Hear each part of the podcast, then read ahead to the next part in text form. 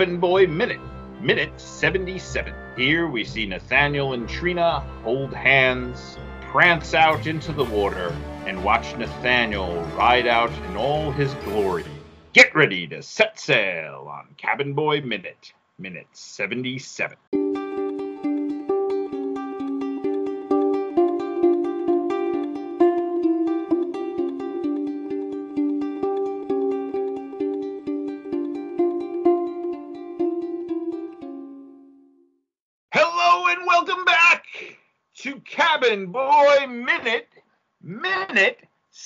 77. the last bit of movie in this movie. The grand conclusion. 29 joyous seconds of filmed footage and then transition into the credits. So don't worry, fans. We will uh, tackle the credits in a moment. Hmm.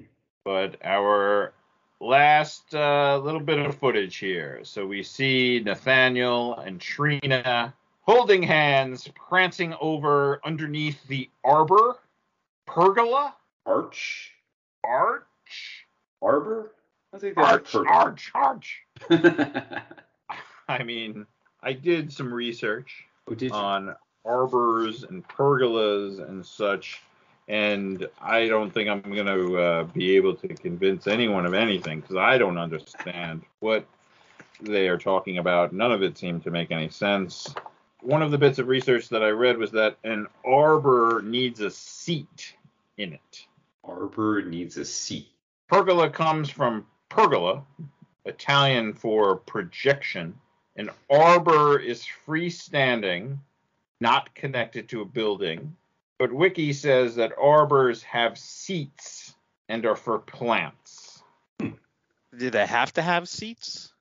Again, not really sure here. Oh, I do have more. The Great Arbor versus Pergola debate. Oh. Pergola, sometimes confused with arbors, as the terms are used interchangeably. Generally, an arbor is regarded as wooden bench seats with a roof, usually enclosed by lattice panels, forming a framework for climbing plants. A pergola is a much larger and more open structure. Normally, a pergola does not include integral seating. Hmm. I think you could maybe call this simply an archway. It's an arch with flowers on it. I think a cabin boy minute explanation is much like a sconce. The word has been appropriated for like little sconce ish shelves, whether they have lights on them or not. Hmm. The word arbor has kind of been bastardized as well, and it can mean any sort of archy, planty thing. Yeah, the stand. definition I see here a shady garden alcove with sides and a roof formed by trees or climbing plants trained over a wooden framework. Nothing about seats. Who trains them? An arbor trainer. I don't know if they have a technical name. Ann Arbor. Ah. That's where they go to get trained. And there's your Michigan connection. Probably a call out to James Gammon. Yeah, I was going to say. So Pabst built this. It's truly all coming together. How much time do we have left in this podcast? so they're uh, now standing under the arbor. Uh, Nathaniel looking out at the ocean. Trina's looking at him. There's wind blowing. They're holding their hands. hmm I will say here again, I haven't mentioned it in a while. Trina looks great. She does look good. She does have her hair in a ponytail. Oh, does she? A ponytail is a hairstyle in which some, most, or all of the hair on the head is pulled away from the face, gathered and secured at the back of the head with a hair tie clip and other similar accessory, and allowed to hang freely from that point. It gets the name, get this, from its resemblance to the tail of a pony.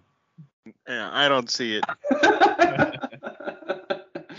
tell me there was a Wikipedia page on this. There absolutely was, and I must say, all joking aside, this is again one of those great things about Cabin Boy Minute. Never would have found myself in the ponytail page, and it did bear fruit. So hold on. Oh, okay. Traced back to ancient Greece, 2000 to 1500 BC. So get this: scientists in the United Kingdom have formulated a mathematical model that predicts the shape of a ponytail given the length and random curvature or curliness of a sample of individuals' hairs. It is known as the ponytail shape equation. this research won them a prize known as the Ig Nobel for physics. You, you know this, huh, Rob? You, see, I, I never heard of that, and I, I'm I didn't research it more at this moment, but I certainly would like to. Of basically this, I mean, useless scientific research. yep. yep. It's the stupidest thing we can come up with. So, what what you guys know more about this Ig Nobel? Uh, can you learn me a little? you know, in the vein of like, you know, the Razzies and stuff like that, of just giving a yearly award to the most ridiculous, useless, stupid scientific research that is done every year. Mm. Yeah, I mean, there's even more. Like, there's other equations. There's something known as the Rapunzel number that you uh, can determine. Oh. Uh, but overall, p- ponytails maybe not the best for your hair. Can cause traction alopecia, which is uh, associated with hair loss. Mm. So watch out. Okay. The one place where I could see the uh, ponytail equation being useful is maybe strong, but I know a lot of work goes into modeling hair in video games, especially ones that are really detailed. Like um, when The Witcher 3 came out, they made a big deal about how realistic the hair simulation was in the game. And I think there was a whole department where their job was to model hair Mm. Accurately in the game. And perhaps the ponytail equation went into that. Perhaps we can make that a component of the Cabin Boy video game. Well, that that is important. So I hope it can be put to use in that way. So our last line of dialogue here. Mm-hmm. Nathaniel and Trina are facing each other, and Nathaniel says, Come on, Trina, we've got a boat to catch. She sighs. Then they turn and run through the archway, arbor, pergola, flowers down to the beach. I did appreciate one last little bit of uh, Nathaniel running kind of like an idiot. Hmm. He just just sort of this like side to side wobble as they're trotting down. I don't know if you guys noticed, there's the rocks that are projecting out into the water. Mm-hmm. In front of those rocks, there's two objects that you can see floating, I did see that. Which I believe are two surfers that were hanging out during their goodbye. Well, maybe they're like the safety team in case uh, Chris tripped into the water. so there's a fade out, and we get uh, cut to the ship once again. We see the miniature in the tank. We Mhm. see the suns coming through the clouds. Hmm. Once again, Nathaniel riding Trina out to the boat.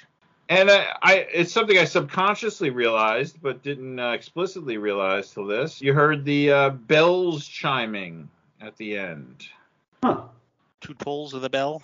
So again, I don't know if that's connected to the clock chiming in uh, Nathaniel Mayweather's office, uh, something to that.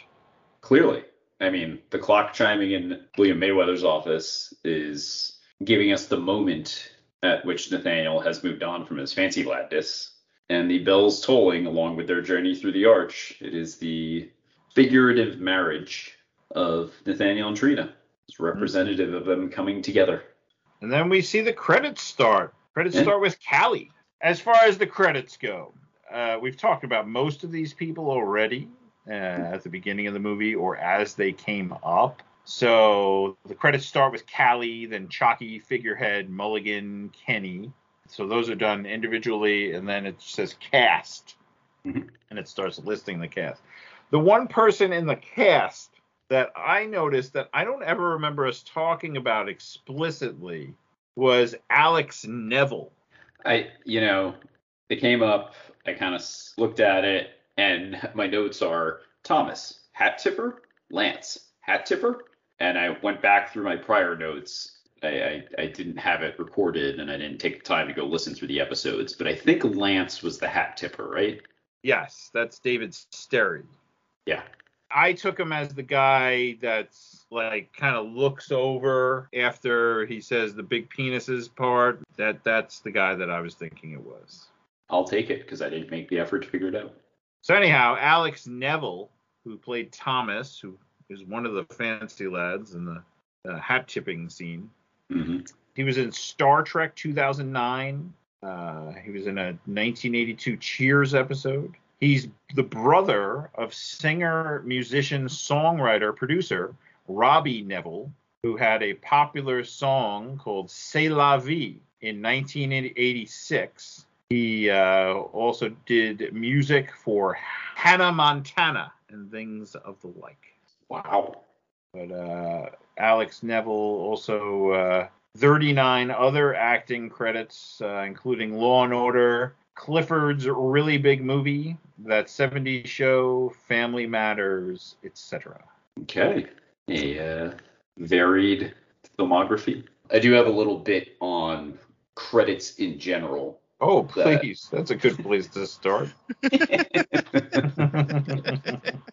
so the credits start, and you know, at first I was just like, why the fuck are they listing like, you know, okay, so Ann Magnuson, Russ Tamblyn, I guess they weren't listed in the beginning of the movie. I wonder what the order, like how they decided on the order of who's going to be in there.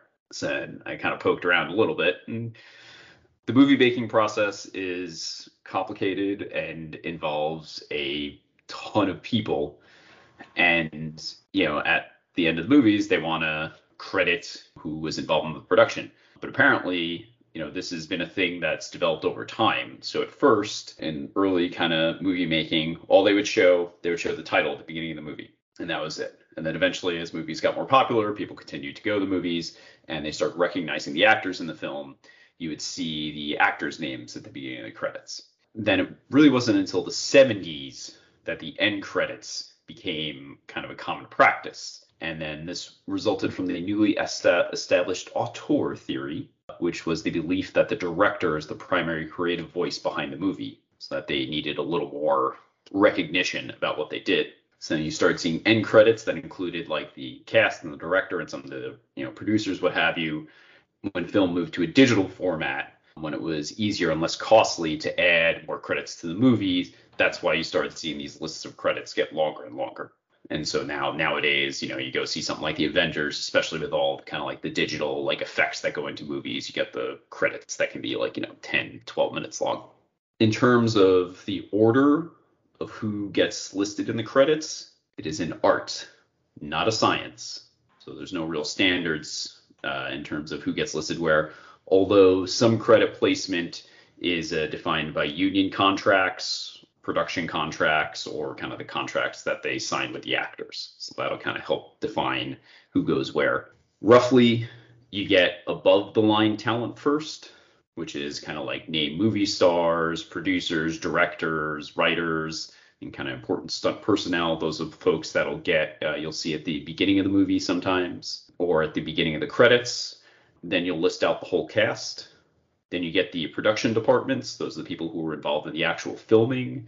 And then the post production uh, departments, which are like editors, visual effects, audio effects, what have you, with kind of production companies. Hmm.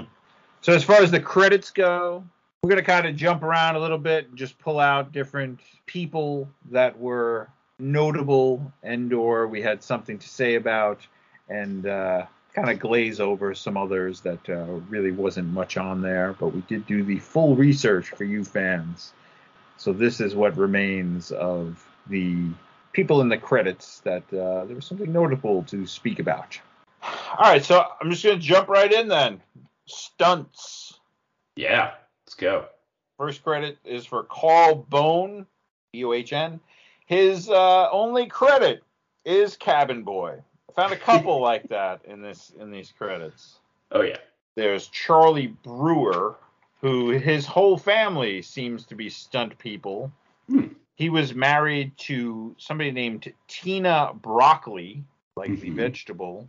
Her father was Albert Broccoli, also a producer, uh, who produced uh, Bond movies.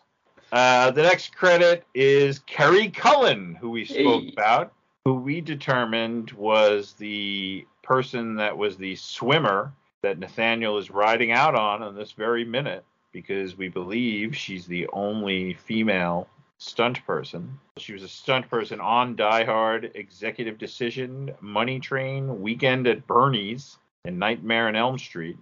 Excellent. All right. I had first up we had Orwin Harvey, Chicagoan, appeared in a wide variety of movies. Unfortunately, left us in 1994. Um, he was the tennis player in Goonies, if that means anything to either of you two.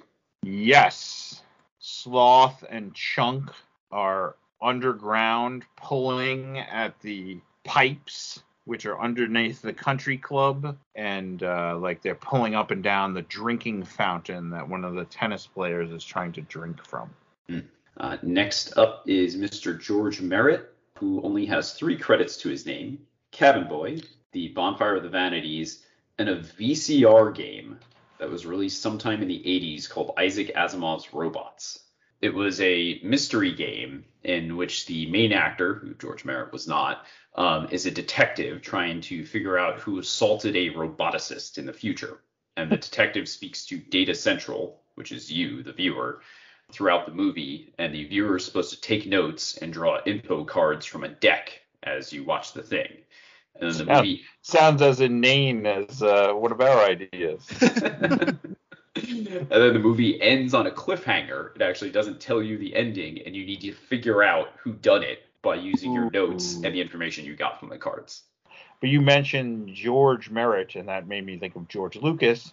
And you're talking about sci-fi stuff, and this is uh, a little bit off track, but also I found very interesting because we're talking credits. I was watching Beverly Hills Cop 3. it's noted as being the worst Beverly Hills Cop. Uh, Eddie Murphy himself says that it's absolute garbage, which it is. It's terrible. They're in amusement. It's like a bizarro Disneyland called Wonderland. It, it just makes no sense. It's so stupid. But either way, George Lucas plays an extra in the movie. He's like waiting to go on a ride, and they say the ride's broken. And he's like, "Oh man, George Lucas, just out of nowhere." and then at the end of the movie, they're showing guys sitting, like old men sitting at a bar. And one of the old men, I'm like, I know that guy. I'm sure I know that guy. Would you believe I looked him up? Who's sitting in the bar on Beverly Hills Cop 3? One of, I think, six different acting credits in his entire career.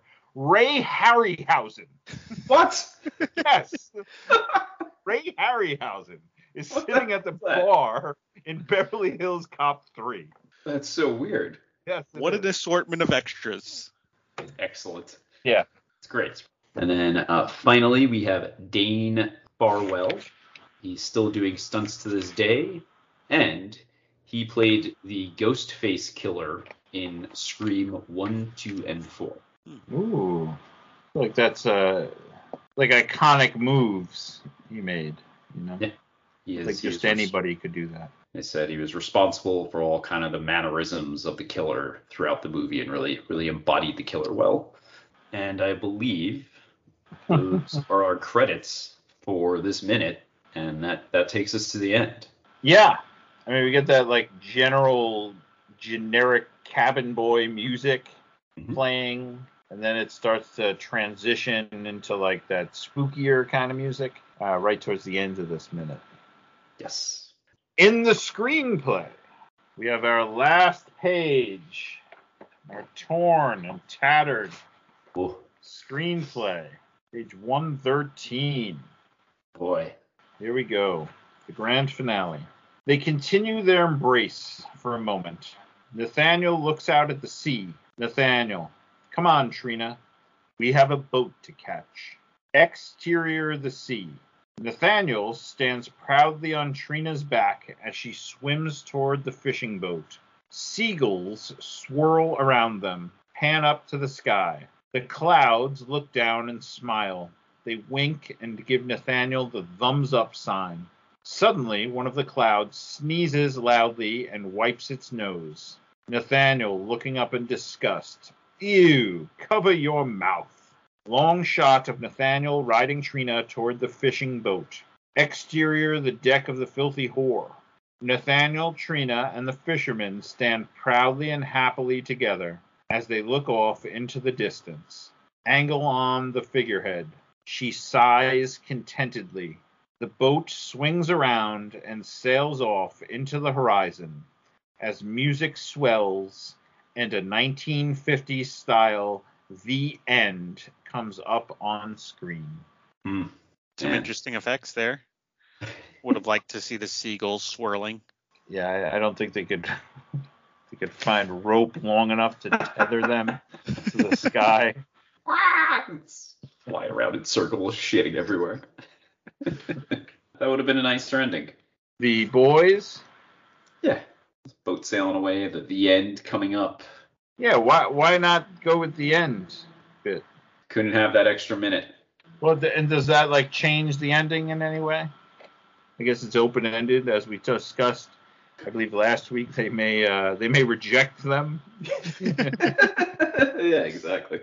I mean, just there's lots of general observation about the screenplay, but for this, I mean, again, the figurehead showing up again seemed to have a much more prominent. And to Adam's credit, and this was all likely due to budget cuts. You know, there was more consistency throughout the film. Like the clouds were more of a character in the film. I know we see them at one point, and that would have been a cute little way to end it, but again, you're not going to throw that in now. It, it makes less sense. But if you had kept all those cloud bits throughout, it would have been better, a funnier way to end it. And again, the figurehead seemed to have more of a through line kind of story and character in the boat rather than just the little beard bit. It makes the filthy whore itself have more of a character. Yeah. That'd be more of a presence in the story. So we forgive you, Adam. You tried. It's not your fault. So speaking of which, in the commentary. So in the commentary, we have Adam talking about the uh, what the final shot was supposed to be. Uh, what we just heard about in the screenplay uh, it was supposed to be the whole crew standing on the boat together. Uh, it's kind of like a final goodbye, but it was cut, and so we just end with Nathaniel writing Trina to the dastardly folks at the studio. Mike asks for final thoughts as the credits are rolling. Relates that uh, the one positive thing is that he doesn't get sick to his stomach when he thinks about the movie anymore. And uh, Chris goes on a little bit saying how when they were making the movie, they were naive, right? It's their first time doing a big movie, and that you know the movie feels naive. And uh, I think it's in this minute that he talks about how they were just making their own comedy that they had been doing on Letterman, the same stuff they had been doing for a while, and they just figured, oh, we'll just do it in a movie and people will like it. Yeah, he thought he thought an audience would understand it. Kind of deferring some of the responsibility to uh, the audience. It's our fault the movie's not good. Well, it's not our fault. Well, We like it. who wins the scene? I got Nathaniel on this one. It's Nathaniel. It's the triumphant end to his story. Yeah, I got just got to give it to Nathaniel. It's his movie. Any video game or theatrical production ideas? Uh, all right, video game idea. So here it is. The boys reject them and they start shooting at them, and you essentially have to storm the ship. they kill you both eventually, and there is no way to win.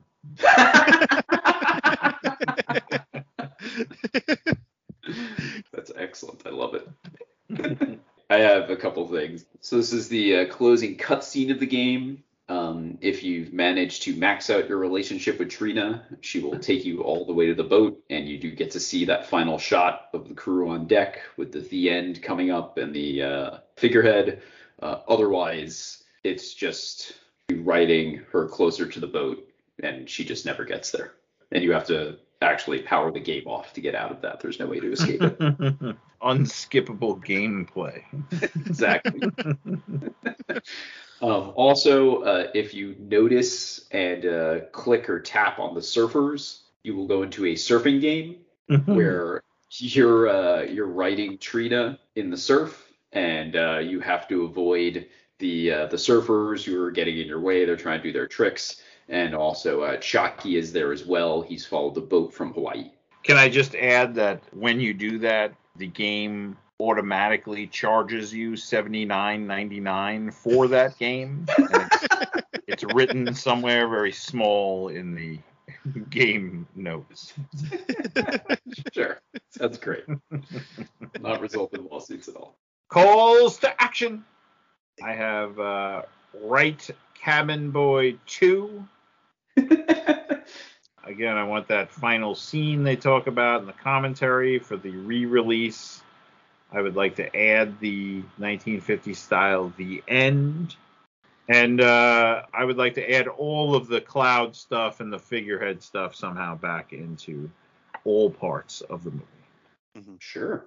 I didn't have any calls to action, but just riffing off of what you just had there, I would like, while we're doing kind of digital updates to the movie, the weather in the scene where Trina and Nathaniel are running off into the water, it really it doesn't match up very well to when they're swimming out to the boat. So one of those two needs to change. Hmm. Agreed. I'd also like a, uh post-credit scene Hmm. with uh, the bartender and the woman who is staring at the camera. Just her sitting at the bar getting like a pina colada or something like that. Maybe chatting about the crew. See those weirdos? Be fun. yeah, I like that. Or David Letterman somehow. The meeting that William Mayweather was all dressed up for is uh is the old salt there selling sock monkeys, doing like a pitch. Ooh, somehow we can imply that Nathaniel Mayweather had set up his son for some sort of kind of dealings with David Letterman. And this was all a big ruse to Ooh. sell the company or something. Oh, so the old salt was a plant. Right. That's brilliant. They're having a drink with the bartender. Do we, like- do we get Headmaster Timmons as well? Yeah. And Ed Flotards in the back hanging out in the restaurant. It's like uh, the game with Michael Douglas. You see all the people like in the cafeteria that conspired against them. Yes. Gags per minute. I've got one, and it's just Nathaniel riding Trina. I also have one, and it's Nathaniel riding out on Trina. I have two. Ooh. What did you see? Nathaniel's stupid run, his Hmm. gait as they were jogging to the beach. Hmm. Assuming that's intentional, and it gave it a gag. And then Nathaniel riding out on Trina for number two. Mhm. So, Scott, you had a gag per minute of one. Brian, you also had a gag per minute of one. I had a gag per minute of two. So we have an average gags per 30 second per Mm. half minute this week Mhm. of 1.33. So, if we want to normalize that for a full minute, that would give us a average gag per minute at the very end here of 2.6. Scott, Brian, you are both the winners of the final GPM for the movie. Congratulations. Woo! You both will receive a book on the history of popsicles. Better be signed. That might take a little bit of effort. I think that guy's been dead for a long time now. Just have Resnick sign it. Fuck, you don't sign this thing with popsicles. Congratulations. Thanks. Welcome. Th- thank you. I will admit that um, I got very caught up in um, the review of uh, the credits for the end here, and uh, didn't really put a lot of effort into this particular prize. So um, the It uh, shows. GPM.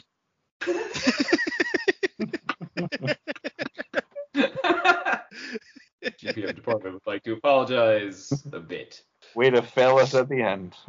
Welcome. you are welcome. funny, not funny. I went with not funny because it's not funny. It is not funny.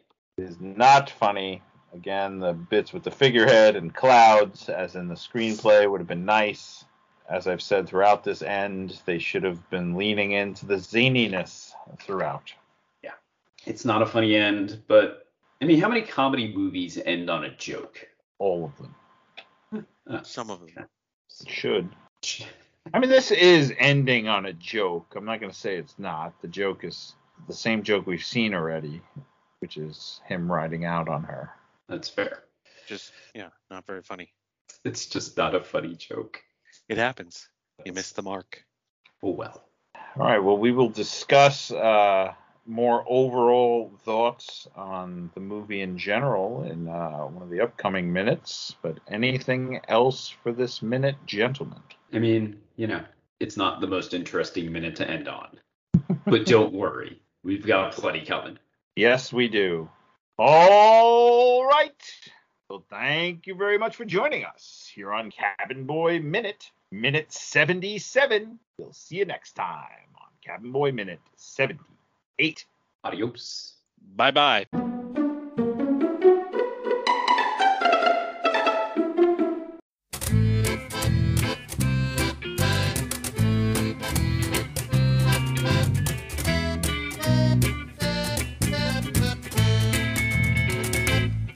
Thank you again for joining us on Cabin Boy Minute. Please help spread the word, tell your friends about us, and rate and subscribe on your podcast medium of choice. Check out our episode notes where you can find calls to action, details on how to support the pod, or leave us a message. Or find us on Twitter at, at Cabin Boy Minute. We look forward to joining you again next week. Bon voyage!